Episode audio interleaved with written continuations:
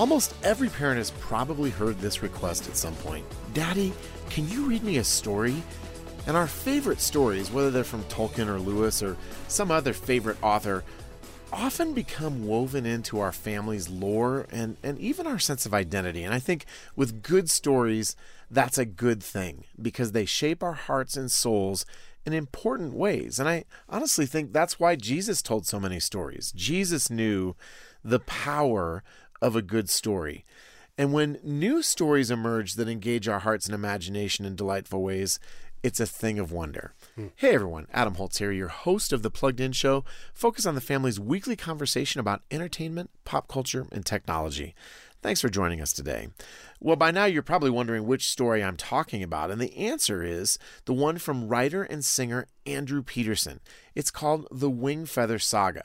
Now, it's not exactly new. The first one came mm. out way back in 2008, which feels like a long time ago, and then goes through four books that were published through 2014. Well, now Wingfeather has used the same crowdfunding model that The Chosen used, and this beloved Christian fantasy book series has become an animated series as well. And this week, Paul Asay talks to not only Peterson, but the show's producer, J. Chris Wall. And in our second segment, Another much loved franchise from back in the day, the 1980s, 1988 to be precise, returns for an encore performance in a new TV version. And that series is called Willow and Paul Bob Hoose and I will unpack everything you need to know about the latest Disney Plus show aiming at young audiences. Before we jump in, I would also encourage you to follow the Plugged In Show wherever you get your podcasts. Take a minute to leave a review for others who might be wondering what it is all about. And as you might have guessed already, joining me today are Paul Asay and Bob Hoose. Welcome, gentlemen. Hello. Well, since we're talking about throwback reboots, that being Willow, I thought it would be fun to brainstorm what reboot i mean there's only like three things left right? So there's right. one for each of us to pick from yeah, so choose wisely. If you could reboot any old tv show or movie uh, i'm not gonna like put really tight parameters on this what would you love to see a new version of and why? Go. Go. Okay go. i'll go.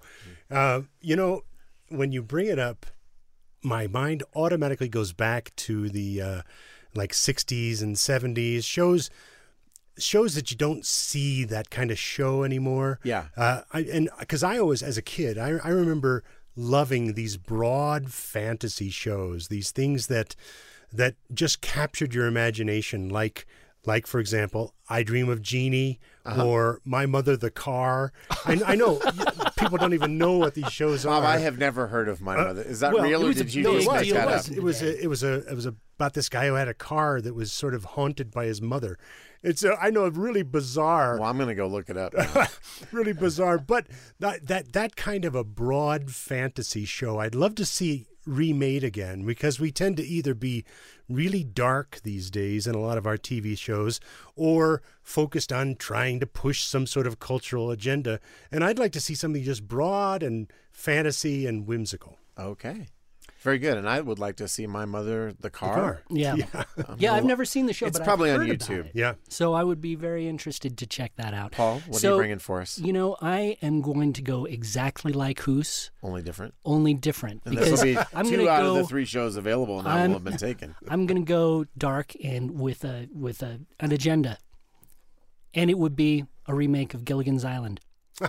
And what would the agenda be exactly? Well, see, here you go. You the the, the island is filled with all these archetypes, right? Yeah, you've got yeah. the you've got the capitalist, you've got these this worker boss dynamic brainy going scientist. on. Brainy scientist. You've got elements of sexism in there. I think you could really yeah, remake Gilligan's Island into a taut, grim Breaking Bad type of story. Well, you know they did that.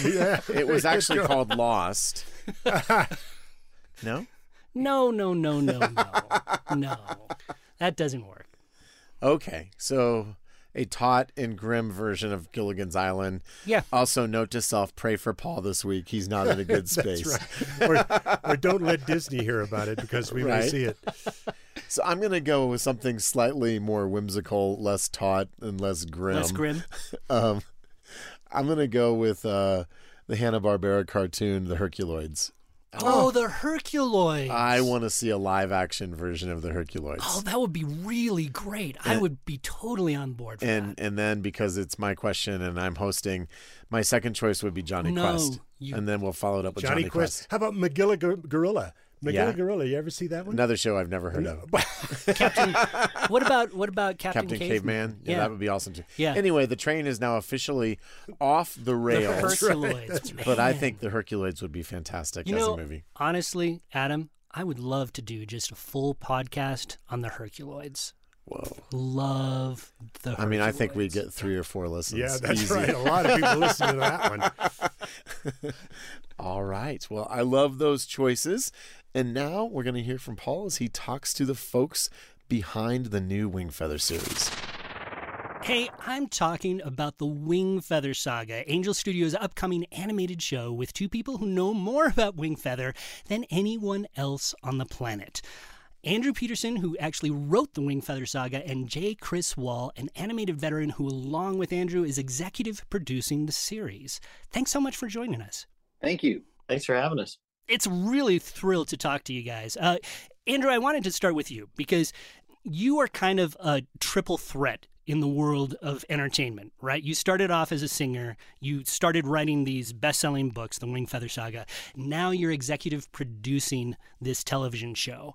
Um, what drove you to writing first of all i mean did, was that something that you have always wanted to do even when you were when you were doing your musical career Yeah, that's a good question. I so you know the kind of songs that I write are tend to be pretty story driven. Um, I'm kind of a word nerd, um, so I'm way way more of a, a songwriter than a singer. Um, and in that, you know, I, I knew that I I didn't have some amazing voice, so I was going to focus on the lyrics. and so you know that I just have always been a pretty bookish kid who uh, read poetry and loved to draw and and and so I was drawn to stories. But then you know, I, music is the thing that just kind of was the thing that I ended up doing.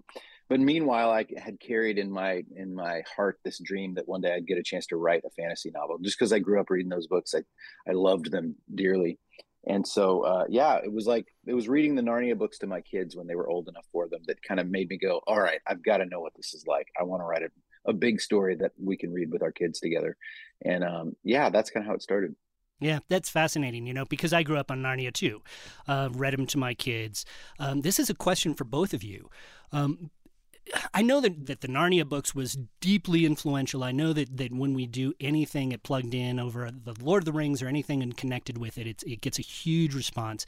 Is there something about the genre of fantasy? And Wing, the Wingfeather Saga is definitely a fantasy. Is there something about the genre that allows storytellers to tell some more powerful spiritual truths?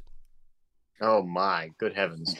Uh, Andrew and I both were, grew up like reading fantasy books, you know, by secular authors, and then of course Lord of the Rings and and Narnia. And what you're driving at is what's that interesting difference between there? Because there's something that Tolkien and Lewis could do in their stories that maybe others didn't, right? And um, it's it, it feels passive to me. So as just a reader of books like these for our family, there's something you can feel in the storyteller in the worldview that starts to move things and that little bit of separation to fairy tale right uh, allows i think your mind and heart to open up and consider choices characters are making outside of what you experience in your day to day right in your town in your city in your nation.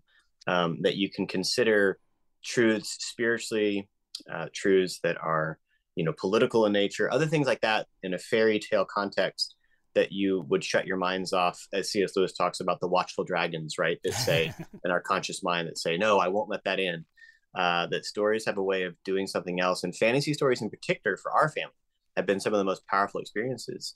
Of course lord of the rings and i did lord of the rings as a read aloud with my kids. I don't recommend it. It's so hard. It's so long. Once you start getting into that elvish, it's just it's downhill from there. Oh my gosh, the Council of Elrond never ends. Um, but the uh, uh, reading Andrew's books actually were really fun when he first introduced me to them because they had short chapters. Uh, and yes,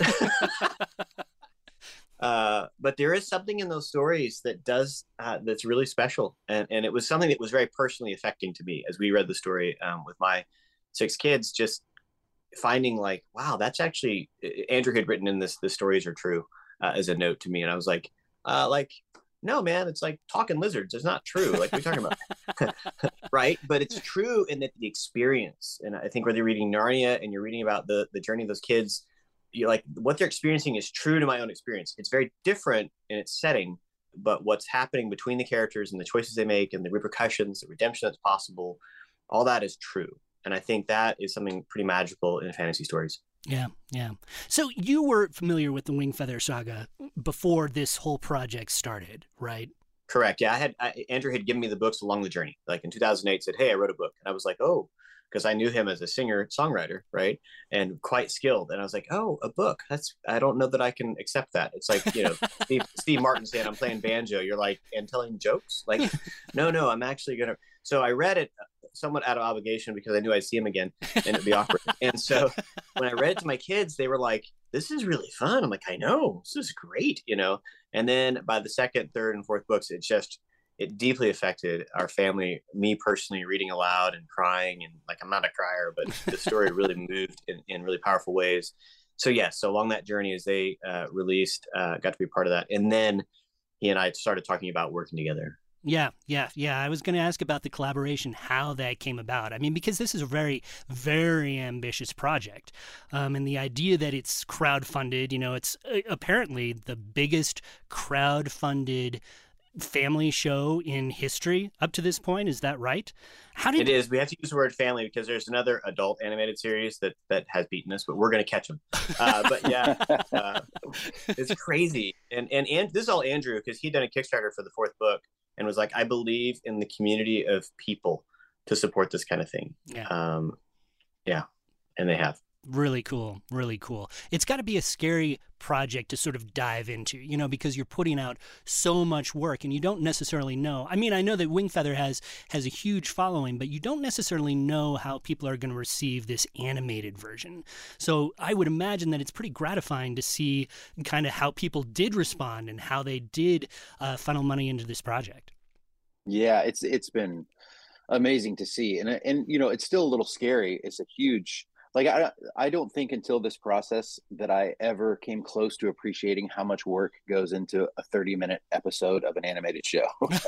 like it is mind blowing, you know, and it, it, it, seeing it happen from the inside has softened my critique of so many things that I didn't like. I would be like, man, that may not have been good, but somebody worked really, really hard to try to make it good. You yeah. know, so it's kind of a it's a miracle when all of those pins line up perfectly and it all ends up not only being beautiful to look at but being a beautiful story and that it's entertaining and it works on all the levels. And so you know that's what we hope happens with this story. But i just i remember apologizing to chris you know when we were like three years into this process and i realized that you know he hadn't slept for 72 hours and he was doing all this work. I was like we, you know, when I suggested that we do this, I had no idea what I was really asking you.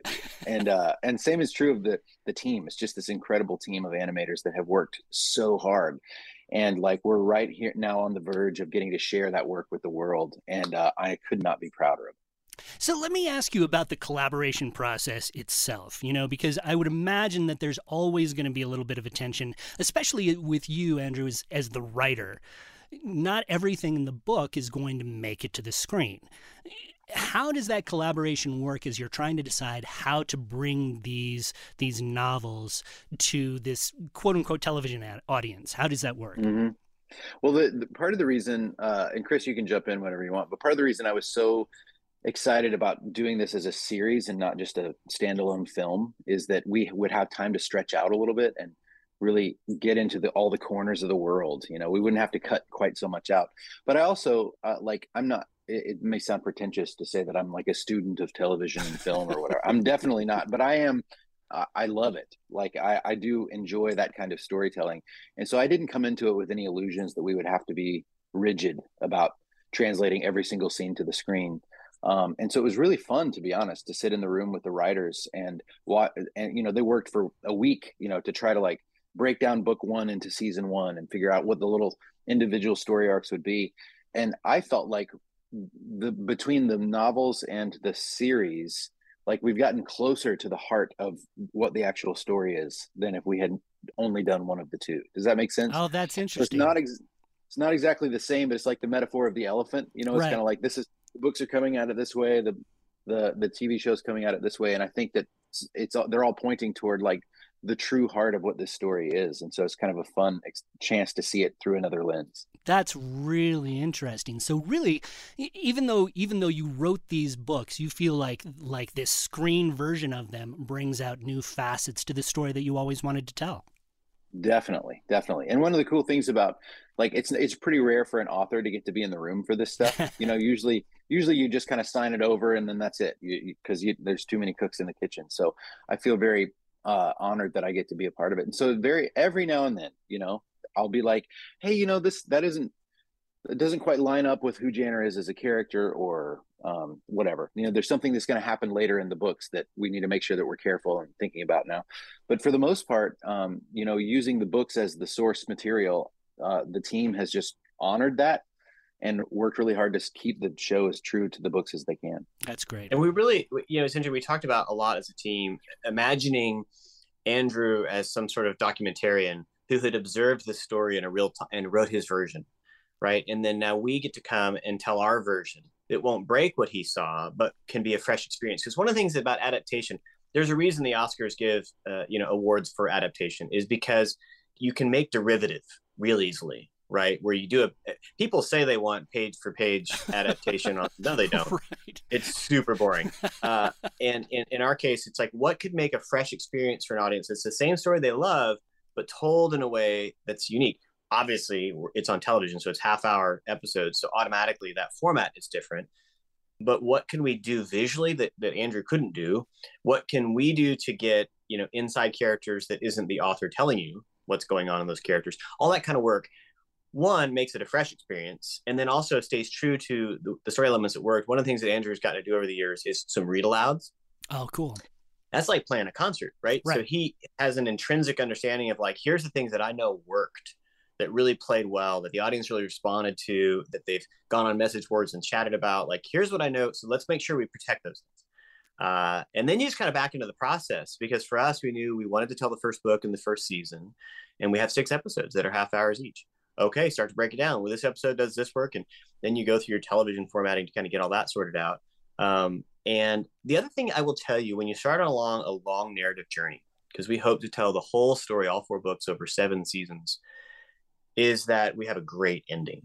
Uh, and there's some confidence that comes to the storyteller when you know, oh, this ends well. And many of our team have read the books or listened to audiobooks of them, and they have that same sensation. So as I'm setting off on that journey, it's not unlike Fellowship, where like I can spend some time in the Shire because I'm headed to Mount Doom Yeah. and it's gonna be awesome, right? Like you just know. And I think I, the, the joy for me of finishing the series when I read it for the first time and going, oh my, this ended so well.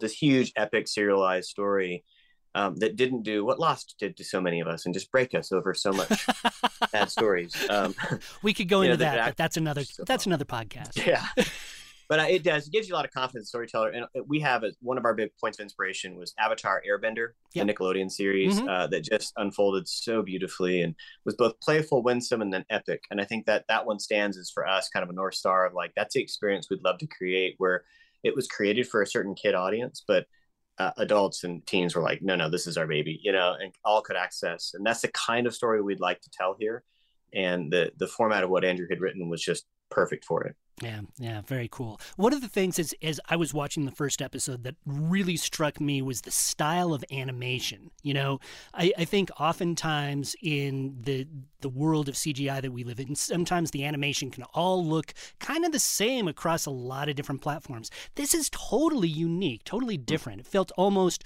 watercolory in some ways. Uh, tell me a little bit about how that came about. Man, okay, so it starts with curiosity. Uh, that CGI animation was created to make photoreal imagery. It was its core idea at the beginning of it, and it's been on a journey to create that through lots of great scientists and machinery and otherwise. And it began with this question of, but could CGI do something else? And that started back in 2016 when Andrew and I first got together. We got with my good friend Keith Lango, who is our animation philosopher, and he said, "Hey guys, I've been thinking for a long time about could animation be just done differently as an art form? Uh, that yes, John Lasseter set something in motion with Pixar, and he really did built the industry about this is how CGI shall be made. And yet, what we see is a lot of times there is um, a cheap version of that's offered, right? And so it's a derivative. It's especially an independent and in television animation.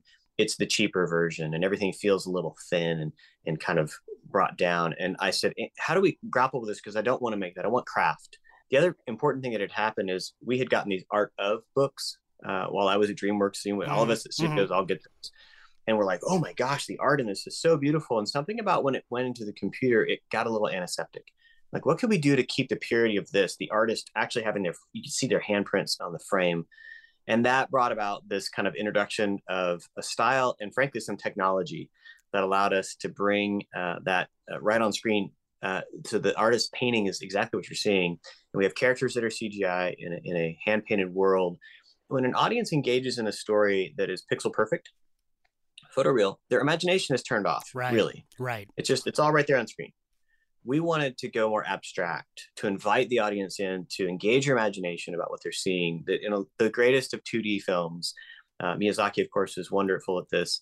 You hint at something that's there, but you don't give it all, and let the audience go. I wonder what that is, and leave it. Let the magic kind of unfold visually as much as you're doing in the story. Um, and so those were key targets. And when we first tested this, actually back in 2017 with a short film, we had studios everywhere Netflix, Paramount, Apple, everybody look at this and go, oh my gosh, this is amazing. but they said, but we don't think audiences will accept it. They really want the Pixar look. And we were oh, so interesting. Like, hmm. We were like, no, there's a glut of CGI, as you said. Everybody's seen this. We, we, you got to change. Not long after Spider Man Spider Verse came out. and suddenly the whole industry went, on second thought, we're interested. yeah. Yeah. And so we find ourselves kind of on the leading edge in but after a long journey. Again, we started this in 20, really it was fall of 2015 when we first did our first render and testing of this of this kind of approach to visual development. Yeah, yeah. It is interesting. One of the things that, that struck me about that answer was just the idea of using the animation to allow the imagination to flourish. You know, because I think that that can be a danger, especially if you're a word person. When you bring something to screen, all of a sudden people look at the characters and they're not quite how they visualized it. But this sort of allows imagination to to sort of grow within the audience, right? Yeah. Yeah. I you said it well. I don't know how to add anything to what you just said. I will say one of the things, you know, that a lot of people say they want to do that, but then in practice they get nervous and they yeah. they bring it down. Yeah. And they and they, you know, you do George Lucas and you make midichlorians. Like you just don't let it flow and I think I will say this is one of the things that, that coming into this out of VeggieTales and, and just kind of out of the, the kind of Christian side of this, you know, we we engaged to set a fantasy series in motion. We are both Christians, but we didn't set out to do a Christian fantasy series because that becomes something else. We set out to make a really cool fantasy series that lots of people can engage with. Something in our tradition of kind of Christian storytelling United States has really fallen into didactic, where we we are scared of mystery and we we want to get everything nailed down you know that like we can't let gandalf be gandalf we go gandalf okay you know who he is right don't uh, you're ruining it we want to let the mystery unfold and that that takes some intentional choices because you do as a storyteller want to draw people to you see that choice that character made you see how that's important mm-hmm, in your own mm-hmm. life and like uh, right. let that just do what it does to be a yeah, really a... go ahead uh, sorry i was just going to say that a friend of mine told me the Wingfeather Saga isn't overtly Christian, but it is deeply Christian. Mm. And so there's this idea that, like, yeah, we're just trying to tell a fantasy story, but we're also allowing room for the Holy Spirit to do what He wants with it. That's fantastic. Yeah, and, and you do have to be trusting of your audience that they're going to draw those dots for themselves. And sometimes those dots might, might not be drawn until second or third or fourth work time through. Sure, sure. So, yeah. Eh, Andrew, eh, when you were writing this, you, you've mentioned somewhere that you really wanted to write something that you, as a 10 year old, would have loved to read. When you look at the books, who what of the three main kids that are part of it do you find yourself most associating with? As your 10 year old you. Uh Janner who's sort of a, a bookish type of kid uh Tink very athletic or just sweet little Leeli? Uh man sweet little Leeli uh, has a pretty awesome story arc. I can't wait for people to see. Uh, but the you know it's kind of like the question i when i go to schools and kids ask me who's your favorite character Uh, I never know the answer to that question. I'm always just kind of like, man, it depends on what I have for breakfast. I just some days it's Pete the Sock Man, some days it's Janner. But you know, the truth is, there's a little bit of the author in all of those characters, in some of their strengths, but especially in their weaknesses. You know, there was a day when toward the end of the series, and I hope this doesn't spoil anything, but but you know, I was so inside Janner's head for the four books in 10 years of, of telling the story 99% of it through his perspective. And, um, and it wasn't until I got to the fourth book that it occurred to me that his, what his central flaw was. Mm. And I was kind of like, oh, that's what's going on here. You know, as the author of the story, I was kind of like surprised to find that it could all be boiled down to one kind of brokenness that he he was operating out of. Wow. and and man that could not be truer to me. Like there's so many times in my life where i'll i'll interpret something one way and then 10 years later i look back and i'm like oh man was i wrong?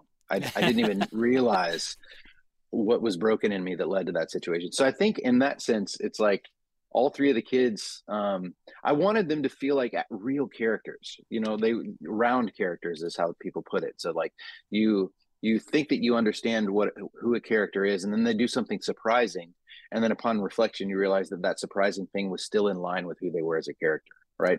Um, and that's how people are. That's how we are. And so um, as for the 10 year old kid part of me it just it kind of just boils down to me trying to find a way to keep the kids turning pages uh, make the story as wonderful and fascinating and painful and beautiful as i possibly could um, all in the hopes that it would get at that mysterious kind of flutter in the stomach that we all kind of know. Like there are moments in certain stories where we feel this transcendent moment, or a pot or like the story is more than itself sometimes, um, and that is something that the author isn't in control of. That's something like it, like it's kind of like when you you know tell somebody about jesus you're like you can tell the story as well as you can and sometimes it works and it gets the person's attention and sometimes it doesn't right? Uh, but the our job is to just kind of be obedient to telling that story and to entrust the results to the lord. And so i kind of feel like that with the wingfeather saga. I'm my job i have got no control over what the story is going to do in somebody but i do want to set the table you know mm. and try to allow for the possibility of something wonderful. Wow. Wow. That's great Andrew, Chris, thank you so much for your time. Really appreciate having the chance to talk with you about this. Wingfeather Saga on December 2nd is when it launches. Is that correct? Yeah. Coming up Yay. Big day. Big day. Thanks so much for being with us. Really appreciate it. Thank you. Great Thanks for having us. Good to see you. Well, now it's time for our second segment. And I thought coming out of the conversation, Paul, that you just had with the Wingfeather folks, um, I know Bob, you have been reading the yeah, first Wingfeather yeah. book, and before we dive into Willow, I would love to just hear kind of what your experience of the book has been since we've been talking about the TV series. Well, I picked it up thinking that we might review it as a book review, and then realized, oh, we already did. We already, already did. way back when. We're we already, so good. We did it 14 years right. ago. We already reviewed the first book, but I I really enjoyed it. I thought it was such a well written book. You know, you mentioned it being a Christian series, yeah. But the fact is, it doesn't.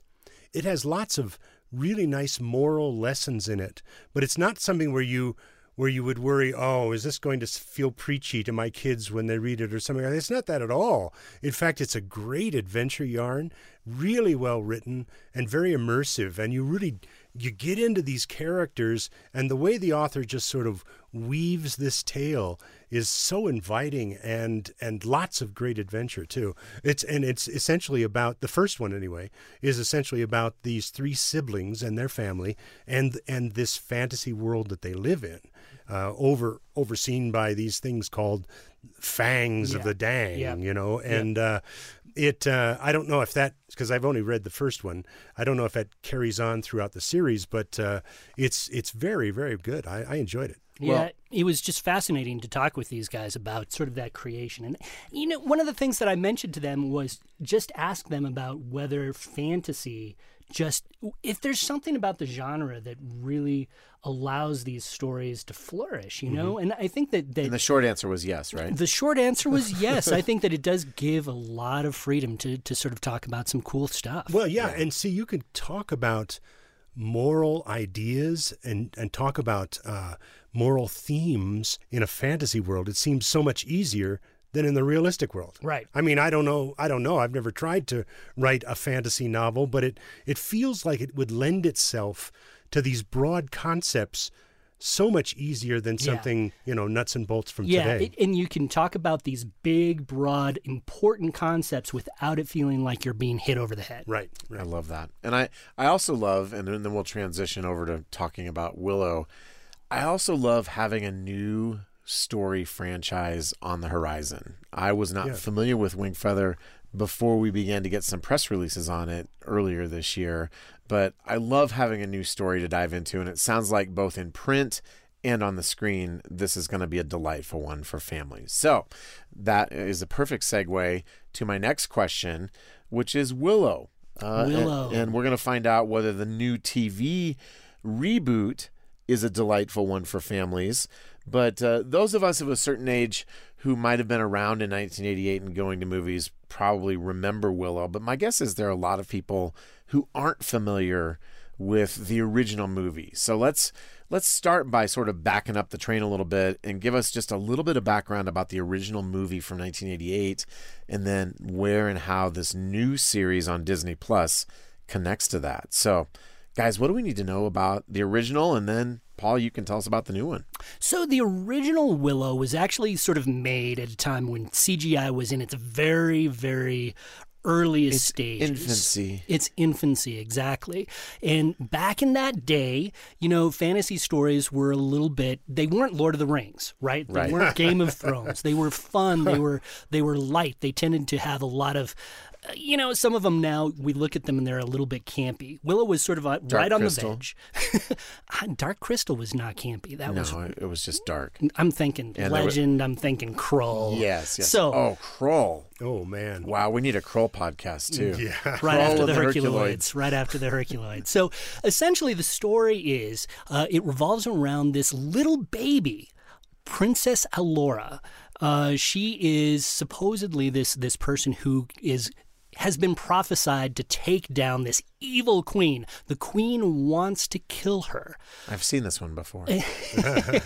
It- well, and, and it's interesting because it's kind it of has Disney-ish, right? it's kind of Disneyish and it's a little bit biblical because what happens is they actually rescue this little baby by putting her on this raft of grass, essentially, puts her in a river, I've seen that one goes before. down Where to this. get that story? It's amazing. Does Yul Brynner show up at some point? goes down and it, it arrives in this Nelwyn village. The Nelwyns are these shorter people, right? Yeah. Dwarves. Uh, it, and it finds its way to this want to be sorcerer named Willow. It's played by Warwick Davis, right? Exactly. And then it becomes sort of this rollicking adventure Oh, story. I love rollicking. where you gather all these people in to save this little girl and take down the evil queen. okay, so that's the movie, That's the movie. and it came out, you know, 35 years ago ish. Right. I'm an English major. I'm not going to do that math in my head. I don't want to hurt myself. Um, so, so what now? What's happening with Willow circa 2022? circa 2022, we are looking at the story picking up decades later. So it's not a reboot. It is It's- not it's a reboot. sequel. It is a sequel. That is exactly right. It is a continuation of the story. Elora has grown up now, but no one really knows who she is, including Elora herself. She's sort of been hidden away. Um, but now there's sort of there's been a lot of peace in the kingdom now. Oh, One of the main characters from from the original movie. She is now she is now queen of this kingdom. She is about to uh, create this this alliance with a neighboring kingdom through a marriage. She is marrying off her daughter to the other king's son. This is an issue because the daughter, um, she actually is she has feelings for her female best friend. Oh. So Okay. There you go. so there you go. Um, I was just about to say, well, how did they modernize it? There you go. There you go. So her name is Kit. She is not very thrilled with this marriage. That's sort of the setup. But as they are sort of doing the pre marriage banquet or whatnot, uh, evil forces attack this kingdom, kidnap Kit's twin brother zips him off to Is who his name knows Cat? where. No, that's Kat, kind of funny. I know, right? That's kind of funny. His name is See, Eric. Emily's not here to mock my dad jokes this week. so he's spirited away, and then, of course, we need to have another rollicking adventure to rescue Eric from these evil forces. My brother was abducted. The world needs you again. It needs your magic. Follow me. We must go beyond the edge of our world, into the unknown. Kat rallies a lot of people together. She has her best friend and love interest as part of the party. The prince is part of the party. They have this guy, this sort of swashbuckling character. uh, Swashbuckling and rollicking. exactly. He's still my exactly. He's a beating heart. scallywag. He is Oh, a he's a scallywag. scallywag. too. Wow. His name is Boorman. He becomes part of the team. And then they have this kitchen maid, essentially. She's really good at making muffins. She sort of sneaks along because she was Eric's latest love interest, and she thinks that Eric is her true love. So she sort of hitches a ride with this group. They go out to find Willow, who is one of the very last people who can use magic, and magic is the only thing that will save this kingdom. And Willow probably looks like Gandalf at this point. Lo, these many years later. he is he has held up pretty well. He's held I up will pretty just well. I will just say that. You know how magic works, you know. Right? So that's essentially the setup of this story. They are going on another fantastic adventure to rescue this prince and save the world. So obviously, in just what you've described, the same sex attraction is going to be one of the things that anybody who watches this is going to have to to navigate. Um, what other things turn up here? that yeah, I, I was going to ask it, does it still have the same kind of fantasy feel as Yeah. before Yeah. or have they have they readjusted? No, it really does have the same feel to it. You know, the original Willow was light. It was funny. It wasn't meant to be taken too seriously. This one feels very much like it. You can think of sort of a worse version of the Princess Bride in a way. you know, They should advertise it that way. Poor man's Princess Bride. Well, it, it sort of has that With feel to it. It's it's it is this romp, this adventure story that we're just supposed to sail along with. Yeah. Um, and so because of that, it has a lot of humor in it. Uh, it has it's this is definitely not kind of Rings of Power. If you're familiar with that, you know this soaring Game of Thrones. epic story. It is not that. This feels this feels a little bit more Whimsical? um, whimsical. I think that that's Sorry, a good I, word. I, I, you know, we had rollicking, swashbuckling, and now whimsical. you got to fill in all those words. Exactly. Right. If I feel like we need bingo cards. We do right, need bingo cards. I think that would be great. So, uh, so it does have that same sort of feel, the same sort of humor. Now, the original Willow had some risque humor attached to it as well, and this is no exception. You will Okay. have some sexual Bawdy? illusions. Its bawdy is probably a little bit too strong, but you do have some double entendres. You have some definitely some winking asides that the adults will get, depending on how young the kids are. They might not catch them, but Okay. you never know. Well, the original was pretty weak too, to be honest. I mean, in terms of as a film, You know, I it was just actually- sort of like. "Meh." Paul loved it. Uh, I didn't love it, and I'll, but I tell you what, it holds up better than you would think it would. You know, I watched it just a few months ago, and I I think I enjoyed it more now Really? than I did back then.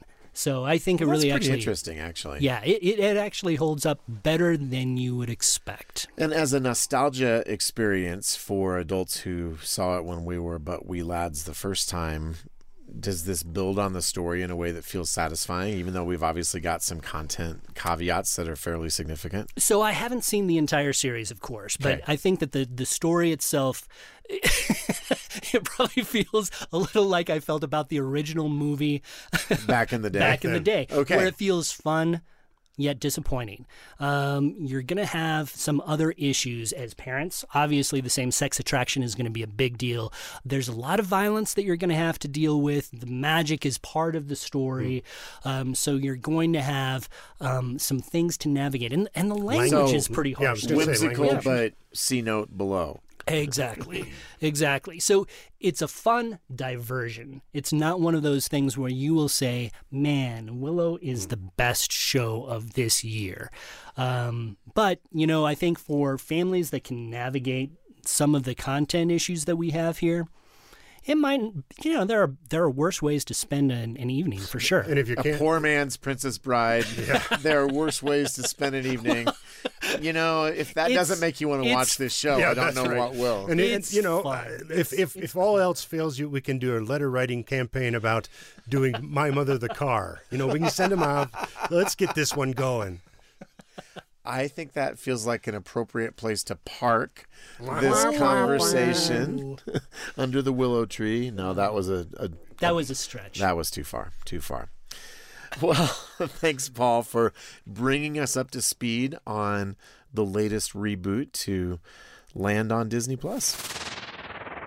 Well, now it's time for a part of the show we like to call Name That Movie, and we will give you a rollicking, whimsical, probably not bawdy description of a movie that exaggerates some characteristic Because we're scallywags. is Because we're right because we're scallywags. scallywags, and, and some of us even have nefarious moments. Um, and uh, the rest of us, uh, which I guess is the two who aren't talking, will have to guess what it is. So, Mm-hmm. who wants to lead off on name that movie? Sure, Paul, you can go. oh my goodness. You've been man. voluntold. That doesn't seem appropriate. You should go first. Okay, I will. No way, really? A man in a boat does battle with a flaming mountain. Oh, a man in a boat does Tom battle Hanks. with a flaming mountain. Joe versus the vo- volcano. Joe versus the volcano. oh, wow! And that's an obscure film too. Most people at home will say, "What? I got to look that one up." Right there, you go. That was a weird movie. It was a weird movie. But Okay, another mine's- podcast, another time. Yeah. Mine's much more na- mainstream. Hercules. Um, let's see. A brawny protagonist climbs a building, peeps, and then screams at the world. Peeps and screams.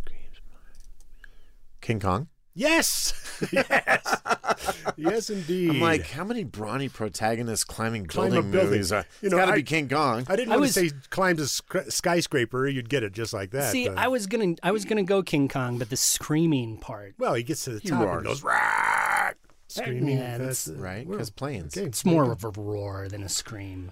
Paul. Well, that's how gorillas, giant gorillas, Gotcha. scream. you know, Gotcha, is- gotcha. It's a roar.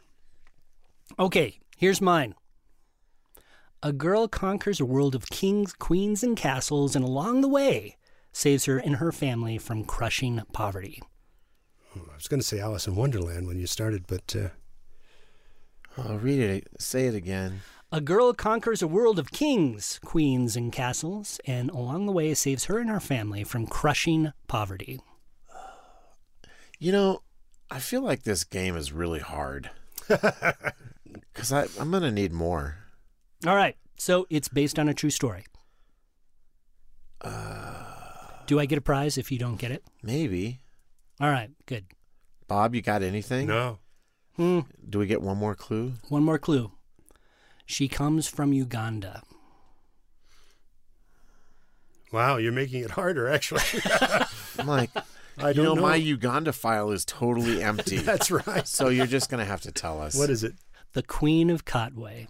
Oh, man. That was. Now, that's an obscure film. Now it, it is. See, a mine was obscure, but it was straightforward. I I'll tell Man you fights what. Flaming Mountain, Joe versus the volcano. I practically told you what it was. One of the reasons why I brought it up is because it is a movie that I think our audience would really Okay, dig. Okay, so you There have an go. ulterior Okay, motive with yeah, our game. it's a All right. really great movie. It's a fantastic movie about this girl who learns how to play chess.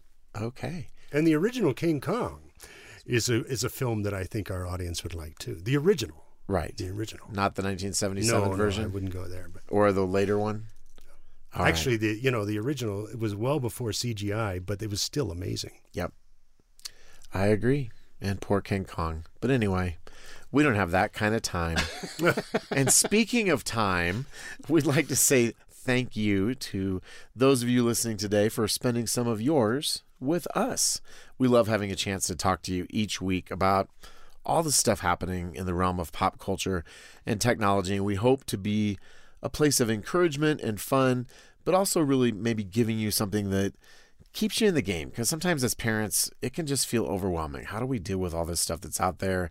I don't even know what it is. And weeks like this one, we give you maybe some great alternatives to consider entertainment wise. Because heaven knows there are enough weeks where we're calling stuff out that's problematic.